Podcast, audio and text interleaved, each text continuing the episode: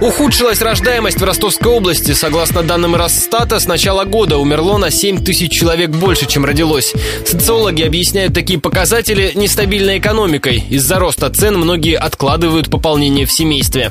Кроме того, и без того малочисленное поколение 90-х зачастую ведет бездетный образ жизни, объяснила радио Ростова доктор социологических наук ЮФУ Анна Верещагина. Помимо того, что, собственно, наступает в этот самый репродуктивный период поколение 90-х, само по себе малочисленное, многочисленно, оно уже не способно обеспечить тот самый высокий демографический прирост, который необходим стране.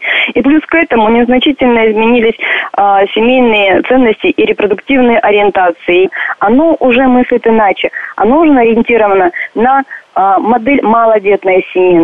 Демографический спад наблюдается в половине российских регионов. По прогнозам демографов, рождаемость превысит смертность не раньше 2030 -го.